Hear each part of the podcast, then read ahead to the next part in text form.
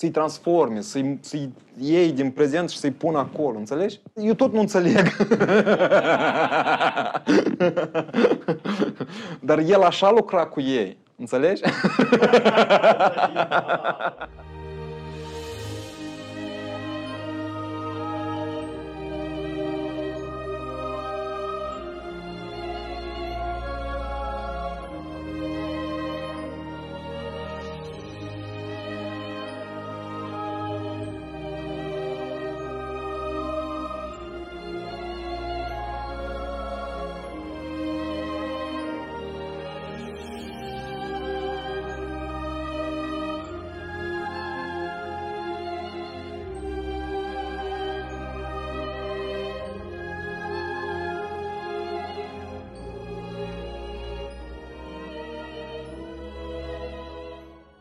Unul din cele mai remarcabile documentele omeniei este păstrat în Biblioteca Națională a Franței, și anume procesul verbal al judecății Jeannei d'Arc. Proces care s-a încheiat cu arderea Jeannei d'Arc pe rug. În acest proces verbal sunt scrise toate întrebările judecătorilor și răspunsurile care le dădea Jeanne d'Arc. Mot a mot, cuvânt în cuvânt. Citindu-le, asistăm la o dramă pătrunzătoare, o confruntare între o fată inocentă, simplă, curată și un grup de teologi ortodoxi și judecători puternici. Filmul despre care vreau să vorbesc este Patimile Jeannei d'Arc, făcut de Carl Theodor Dreyer în 1928. It is a really big honor for me to talk few words about one of the most beautiful film that it's ever made.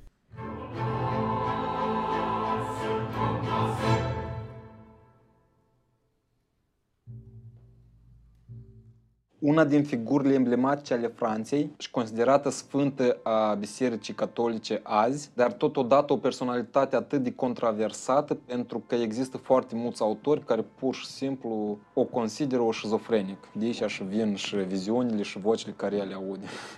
Se argumentează cumva. Nu vreau să vorbesc despre date istorice sau legendele care există despre Jeanne d'Arc. Nu mă interesează, a fost ea șizofrenică sau a fost sfântă pe bune. Vreau să vorbesc doar despre acest film și ce am văzut eu în el.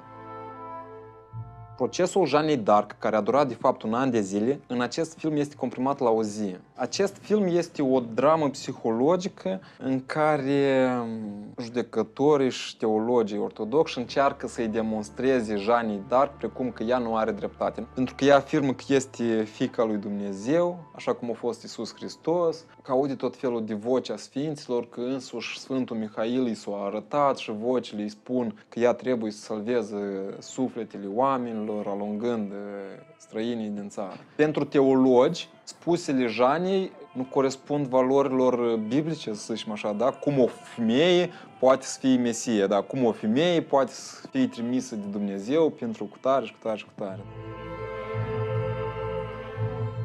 Și tot filmul noi vedem cum acești teologi și judecători încearcă să o distrugă psihologic pe Jeanne și să o facă să renunțe la viziunile sale, la ideile sale, afirmând că spusele ei, poziția sa, nu este nimic mai mult decât o vrăjitorie sau influență de la diavol, de fapt, nu de sus, de la Dumnezeu. Jeanne d'Arc este pusă în situația în care trebuie să se dezică de adevărul său, din punctul ei de vedere, ar însemna să se dezică de Dumnezeu, ceea ce nu poate să facă. În cazul în care ea nu se dezice, ea va fi arsă pe rug. Noi avem aproape 2 ore de chinuri, de confruntări între 2 poziții, pe de o parte o simplă fată și pe de altă parte un sistem întreg, o putere religioasă care poziția lor contează.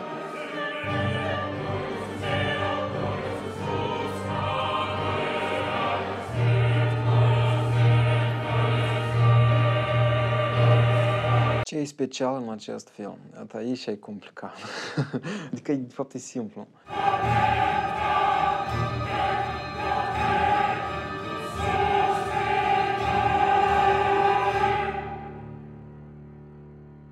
În ce constă simplitatea filmului? Felul cum e filmat. Dacă nu 80% din filmul ăsta e filmat doar gros plan, au fost construite până și decorații cu pereți care se mișcă, Și cea mai mare parte din buget a fost cheltuit anume pentru acești pereți, dar în film noi nici nu ne dăm seama pentru că ei nimeresc numai așa, câte o bucățică mică, că sunt doar gro planuri și permanent în fundal fie că avem cer, fie că avem un perete. De ce regizorul a filmat atât de multe gro planuri? Care-i argumentul?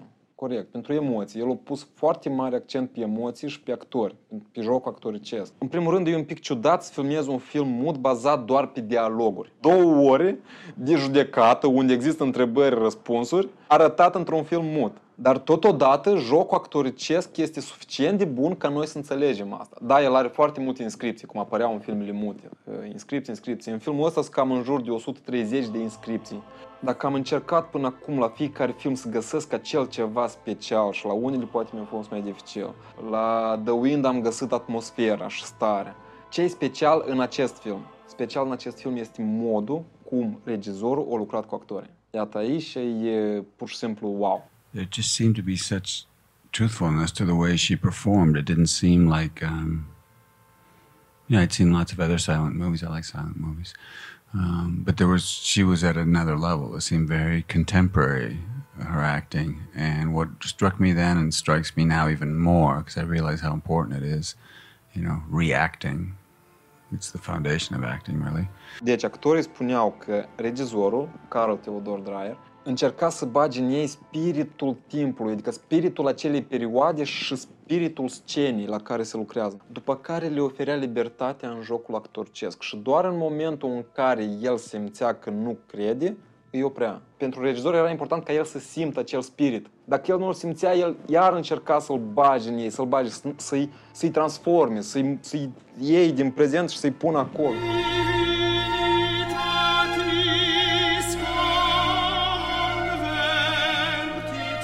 Acești actori luați și puși într-un grob plan, cu marginile cadrului care îi strânge atât de mult, dar și nu le dă spațiu, unde se vede fiecare mimică, cât de mic n-ar fi ea, fiecare încruntare, fiecare îți dârdie un nerv acolo, sau totul se vede în grob plan, îmi pare o încercare foarte curajoasă și îndrăzneață, pentru că tu mizezi atât de mult pe ei atunci când în alte filme jocul actoricesc era mult mai exagerat sau insuficient. Aici tu mizezi 100% pe actor, tu mizezi doar pe emoția lor. Emoția trebuie să fie veridică. Chiar observam asta, mie nu-mi trebuiau acele inscripții atât de multe pentru că deseori eu puteam să înțeleg despre ce merge vorba sau care e confruntarea între ei, între ea și judecători. Doar din portretele lor, din mimicile feței. Dar cât ține de ea, Jeanne d'Arc, asta e pur și simplu wow. E un performance în actorie. Ce a făcut Maria Falconetti, așa o cheamă pe actriță, trebuie de spus numele ăsta. Maria Falconetti, care nu este actriță de film, ea este actriță de teatru. Regizorul, când a văzut-o pe scenă în teatru, el a simțit că asta e ea, da? Asta ea trebuie să joace. Cu toate că Maria Falconetti atunci avea 35 de ani, Jeanne d'Arc are 19. Deci o femeie de 35 de ani o joacă pe una de 19. Dar în ea, el a simțit-o pe Jeanne d'Arc, adică pe dânsul asta nu l-a oprit. Jocul actoricesc al Mariei Falconetti, după premiera filmului, au născut legende, precum că regizorul o tortura și o chinuie în toate modurile ca să scoată reacția potrivită. Mai târziu, regizorul a scris că a reușit să scoată din această femeie ceea ce el ar putea numi reîncarnarea Sfintei. Pe dânsul nu l-a oprit deloc faptul că vârsta nu coincide. Pe dânsul nu l-a oprit deloc faptul că femeia asta nu are experiență de cinema. El a luat-o și a lucrat cu ea atâta cât a fost nevoie, doar pentru că a simțit în ea acel grăunte cu care pot să lucrez. În fiecare scenă filma foarte multe duble și le filma în ordinea cronologică. Deci el nu filma cum filmăm scena de la capăt, pe urmă de la mijloc, pe urmă prima și așa mai departe. El le filma cronologic cum merg ele în film, pentru că actorul să crească emoțional, înțelegi? Cel mai mare accent e pus pe Jeanne d'Arc, fața ei. Iată, fața ei, asta e ceea ce mie mi s-a memorizat și eu n-am să uit niciodată. Așa nume ochii ăștia. Asta e, eu nu pot să descriu pur și simplu cum e posibil așa să joci. Erau momente când el o punea cu genunchii pe pietre. El o ținea cu genunchii pe pietre, el o provoca la tot felul de situații doar pentru a scoate cu tare sau cu tare reacții din ochii ei. El spunea că asemenea unui copil care brusc o să vadă un tren care vine înspre el, o sperie, pe fața lui o să apară neașteptat o spaimă.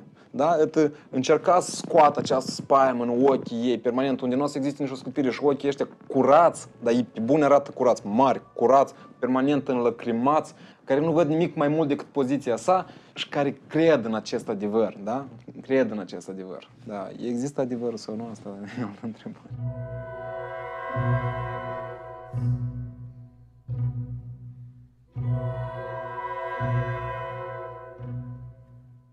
Maria Falconetti era deschisă spre orice experiment doar pentru a ajunge la rezultatul potrivit. Deci ea nu spunea că nu mai stau pe chetri sau și filmăm atâta și așa mai departe. Ea răbda absolut tot ce-i cerea regizorul. Care momente mi s-au memorizat cel mai bine? Este scena când niște soldați englezi își bat joc de ea. Îi pun o coroană pe cap de parcă ar fi Iisus, o batjocuresc în tot felul, nu-și crede mare, sfânt și nu știu mai și. Fața ei eu am simțit cum ea e mai presus decât ei. Chiar dacă ăștia își bat joc de ea, ea e mai presus. Ea pe bune parcă ar fi acel Mesia care, sărmanii, păcătoși, da? Îi iartă, îi crede, îi înțelege. Și anume cadrul ăsta cum stă cu coroana pe o parte. Pe bune te trimite foarte tare la Iisus.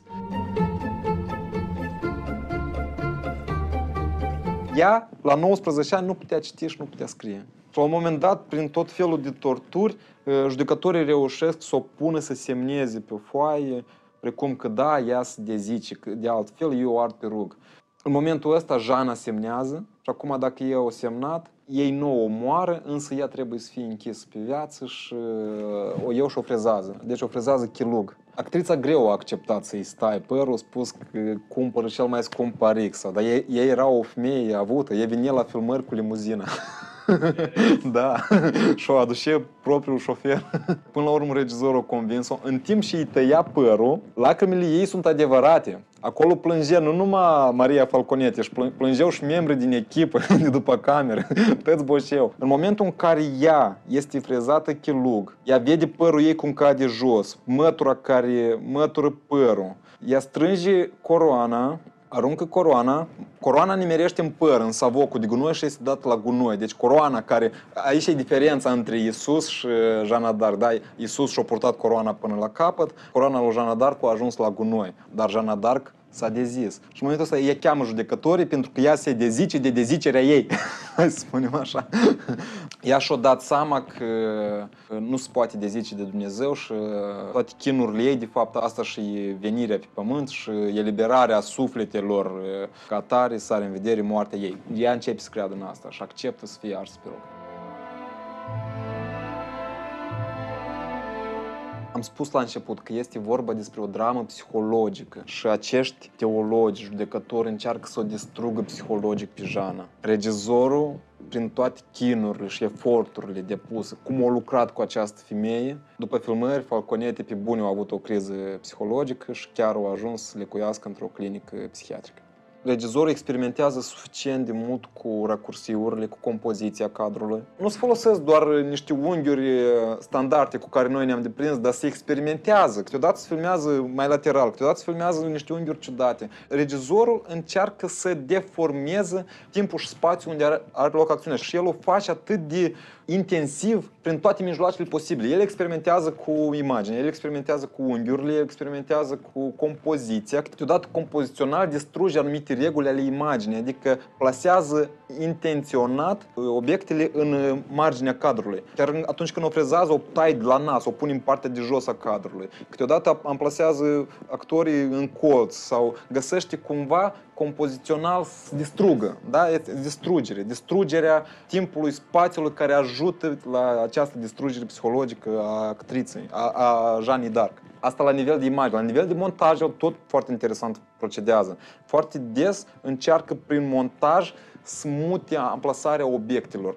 Adică tu vezi un oricareva obiect în partea stângă și pe urmă hop și să-l vezi în dreapta sau cumva așa. De și au fost construite aceste decorații cu pereți care se mișcă ca să poată să te ducă în eroare, să poată să deformeze acest spațiu. Adică totul este argumentat la nivel de concept, înțelegi? Și s-au cheltuit bani enormi care aceste mecanisme de fapt în film nici nu se văd, nici nu vedem pereții ăștia care se mișcă și și-au cheltuit ei banii, dar de fapt chiar dacă acolo e o bucată de pereți sau cu tare, ajută ca să-ți deformeze timpul și spațiul unde are loc acțiunea. De ce el vrea să facă asta? 1.